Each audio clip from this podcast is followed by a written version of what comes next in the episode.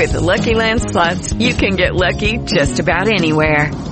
This is your captain speaking. Uh, we've got clear runway and the weather's fine, but we're just going to circle up here a while and uh, get lucky. No, no, nothing like that. It's just these cash prizes add up quick. So I suggest you sit back, keep your tray table upright, and start getting lucky. Play for free at LuckyLandSlots.com. Are you feeling lucky? No purchase necessary. Void where prohibited by law. 18 plus terms and conditions apply. See website for details. With Lucky Land Slots, you can get lucky just about anywhere. Dearly beloved, we are gathered here today to... Has anyone seen the bride and groom?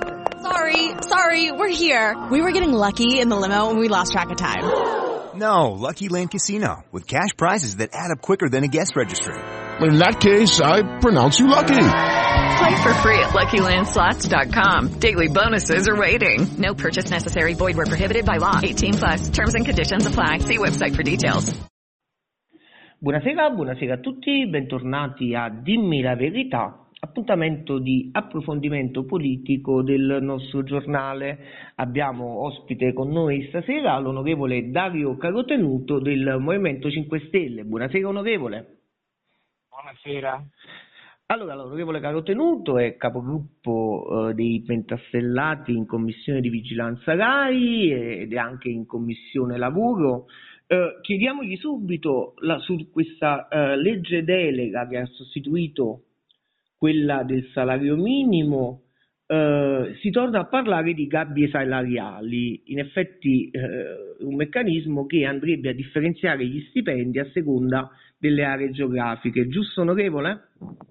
Esattamente così, è stata inserita in questa legge delega sul salario minimo, in questo emendamento eh, diciamo del capo del Presidente della Commissione Lavoro Rizzetto e francamente ci trova in totale disaccordo e, e siamo molto preoccupati perché uh, se, se pensa a, a, questo tipo di soluzione e, e la inseriamo nel quadro anche della proposta dell'autonomia differenziata, io vedo veramente una visione di paese eh, che non è più un paese, è, un, eh, diciamo, è tutta una spaccatura, una tensione tra nord e sud.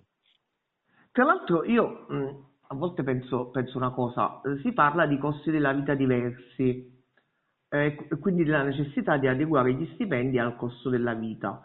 Ora sarà anche vero che magari a Milano un appartamento oh, costa più che in un'altra zona d'Italia o, o, al sud, però al sud per esempio fare un'assicurazione RC auto costa quattro volte rispetto al nord, al sud eh, la sanità, insomma la sanità pubblica è in condizioni tali che il cittadino spesso e volentieri deve rivolgersi a quella privata, cioè non è facile poi fare una distinzione. Perché fare una distinzione di questo tipo, secondo lei? Ah, non solo, non solo questo, cioè, um, al sud per spostarti devi prendere la macchina, devi avere una macchina e spostarti con la macchina, al nord le ferrovie funzionano meglio, sono, eh, le ferrovie sono più capillari, il sistema delle metropolitane nelle grandi città funziona molto meglio, uh, c'è una differenza in termini di servizi che, che conosciamo tutti, è anche quello che diceva lei. Quindi non ha veramente nessun senso. Noi dobbiamo andare a rendere il paese più unito, più uguale, ce lo chiede anche la Costituzione. Però mi sembra che questo governo uh, su questi temi diventa attrazione leghista. Io non dimentico mai che nello statuto della Lega c'è scritto chiaro e tondo sono ancora per la secessione. Eh, appunto, però eh, dall'altra parte poi il paradosso è che Fratelli d'Italia dovrebbe essere invece la forza nazionalista per eccellenza. Lei quando si trova proprio in commissione, no? noi sappiamo che nelle commissioni poi eh, avviene il vero lavoro, il vero, insomma, l'impegno legislativo, eh, coglie un imbarazzo magari nei colleghi di Fratelli d'Italia a sostenere eh, proposte di questo tipo? Non solo, non solo tra, tra, i componenti di Fratelli d'Italia, ma anche tra i meridionali della stessa Lega Nord c'è imbarazzo. Ah, ecco, eh, giusto. cioè, eh, ed è palpabile, le dico la verità.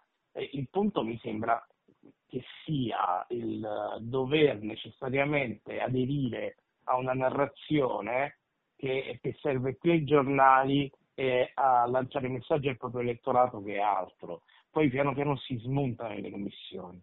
Ho paura solo che eh, di fronte all'ipotesi di non essere ricandidati, diciamo, i colleghi, nonostante tutti i, i, i, dubbi che sono gli stessi che ci stiamo dicendo ora tra di noi, eh, possano in qualche modo obbedire al capo politico. La Commissione lavoro è stata forse quella più impegnata in questo anno perché la battaglia sul salario minimo è stata veramente, insomma, eh, possiamo dire campale. Eh, al di là di come è finita, ha visto per la prima volta su una proposta concreta la convergenza delle opposizioni, tranne Italia Viva che insomma non so manco se si può definire opposizione. Eh, lei pensa che un tipo di convergenza di questo tipo sarà possibile anche in futuro? Insomma, voi collaborate bene con i colleghi di centrosinistra? Il tema è uno, uh, secondo me, ed è un tema di convenienza, perché io quello che sto vedendo nello scenario politico è che, eh, attuale è che si tende a fare sempre più quello che conviene e non ciò che è giusto. Ecco, con il salario minimo abbiamo finalmente fatto la cosa giusta, però questo è avvenuto, e rispondo anche alle critiche che arrivano dalla destra, perché succede, perché adesso troviamo questa quadra? Ebbene, perché i sindacati finalmente hanno ammesso che eh, diciamo, è, necessario, è necessario fissare un minimo salariale eh, al, eh, al di sotto del quale non scendere, a prescindere dalla contrattazione nazionale che fanno loro, cioè hanno accettato di perdere un poco del loro spazio d'azione, di perdere parte del loro protagonismo, eh, diciamo, per quanto riguarda la contrattazione eh, salariale.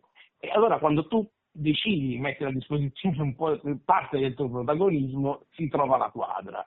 Eh, e questa cosa credo che si sia trovata perché comincia finalmente a far breccia l'idea che solamente eh, andando tutti quanti insieme possiamo sconfiggere le destre.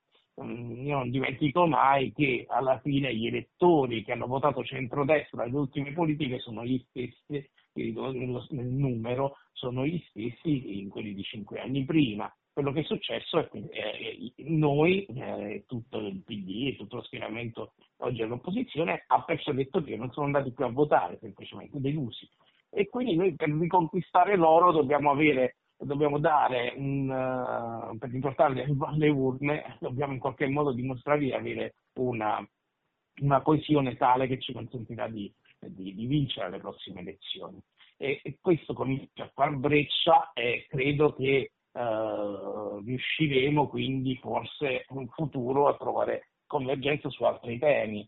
Eh, io penso che sia necessario, tra l'altro, cioè dirci eh, alcuni punti su cui siamo tutti quanti d'accordo. È chiaro che abbiamo delle idee diverse, c'è chi è più liberista, pensa a Calenda, ma anche l'area riformista del PD sicuramente abbiamo meno idee in comune con loro che rispetto all'area eh, della, dell'attuale eh, segretaria Schlein, ma, ma, penso che dobbiamo trovare dei punti su cui siamo tutti quanti d'accordo, altrimenti non si va da nessuna parte. No, ma poi dico da, da, ormai vecchio osservatore politico, non è che nel centrodestra vadano d'accordo su tutto, però quando ci sono le elezioni si mettono d'accordo e riescono a vincere.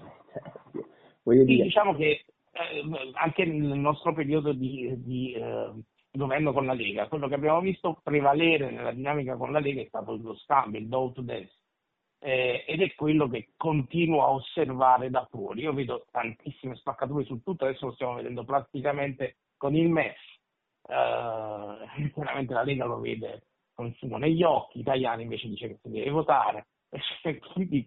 Da un lato c'è una narrazione che manca da parte dei giornali rispetto dei, dei nostri mass media, rispetto a quello che divide il centro-destra, mentre esalta le, le, le divisioni all'interno magari dell'opposizione dall'altro lato, eh, dall'altro lato c'è effettivamente questa, questa unità di intenti da dover trovare.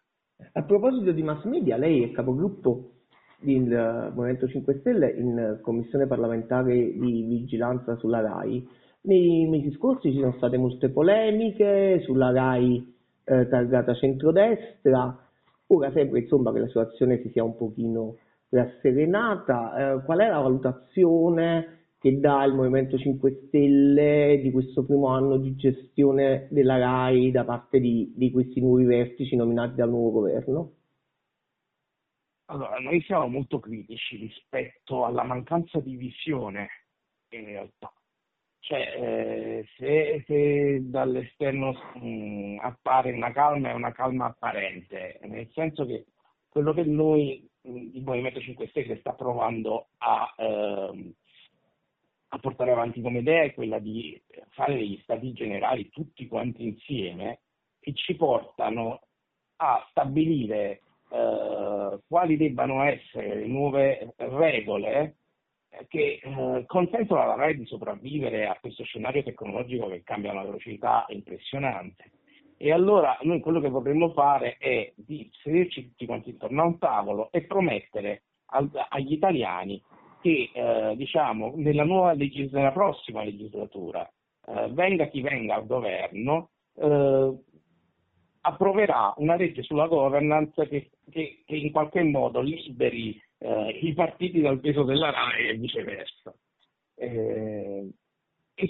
Eh, perché altrimenti questa, la, la, RAI, la RAI se ne muore, parliamoci chiaro, eh, sta perdendo mh, autorevolezza nei, in tutti diciamo, i notiziari e in in, in tutti i programmi eh, del, della giornata, dal prime time ma anche del pomeriggio, stanno perdendo costantemente ascolti.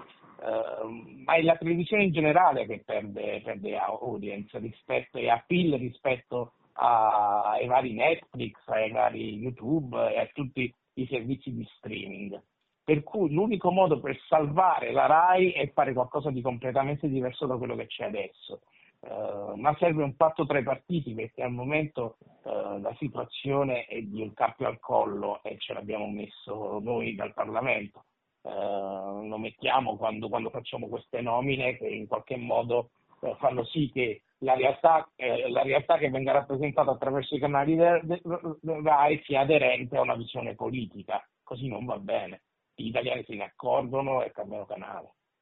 Benissimo, o meglio, non benissimo, ma eh, ringraziamo. Ma, ma, vi faccio, vi faccio praticamente un esempio è stato quello di Gasparri. Gasparri ha fatto uno show, quello con Cognac e Carotina, quando c'è stato Sigfrido Ranucci eh, convocato, e poi alla fine si è scoperto che era stato convocato per nascondere, eh, per cercare di intimidirlo rispetto all'inchiesta che stava facendo sul, sull'affare Cyberrealm, cioè su, su questa eh, azienda di cui Gaspari è presidente, eh, lui l'aveva negato, insomma eh, se non avete visto la, l'inchiesta di Report vi invito a vederla, ma questo non voglio soffermarmi sulla, sull'inchiesta in sé, ma sulla dinamica, cioè è come se la, la RAI in qualche la RAI fosse eh, legata eh, a, a, troppo agli interessi di bottega dei partiti. Questa cosa è chiaramente comporta un, um,